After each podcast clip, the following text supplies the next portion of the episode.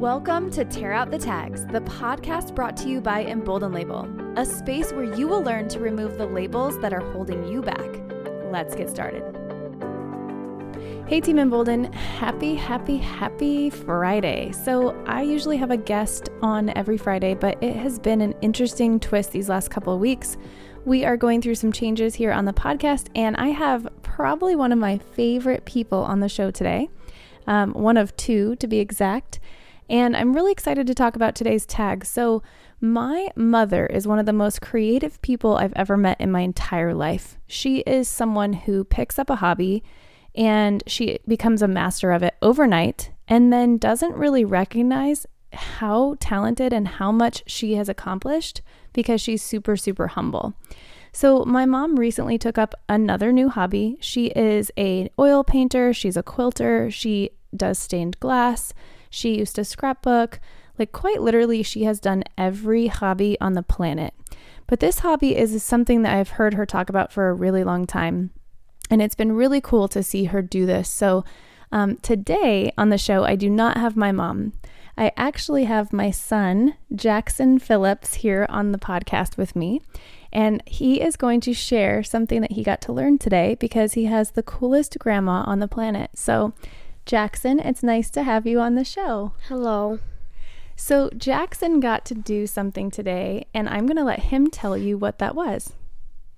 It was woodworking. Wood woodworking. Yeah. And what did you like about it? It was fun. Have you always wanted to be a woodworker? Yes. So tell me, how did you start? By cutting a piece of wood. And what did you decide you wanted to make with the wood? A little tiny table. A table for what? I do not know. Oh, wh- I thought it was for your Legos. It was, but now I'm not. Oh, what are you going to use it for now? I don't know. So tell me, how did you start? Because you had your wood and then you had to make holes, right? Yes. And then I put some nails in and made it a table. And so do you think that that was like you learning how to become a builder? Yes. What can builders do when they have the talent to be able to be woodworkers? They can help help the community out Mm, By by doing what? building houses. That's cool. Yes. Is that something you think you want to do when you get older? Maybe. Well, you are a very, very talented woodworker, just like your Mimi. And it was super fun for me to watch you dig in there and put all the drill holes in and then put all the screws in.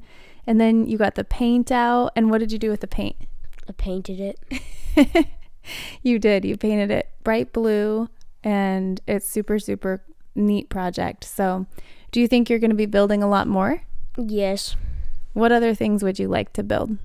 Well, right now, me and my grandma are building a box. A box for what? My Lego people. Oh my gosh, so fun. Did you know that you could make things that were so cool but with your bare hands? No. Oh, you know what else you got to do today is you got to saw, right? Yes. What was the what was that like? Um, it was hard, but easy at the same time, and fun. Oh my gosh, that's so awesome. Well, thanks for coming and being a guest on my show today. You're welcome.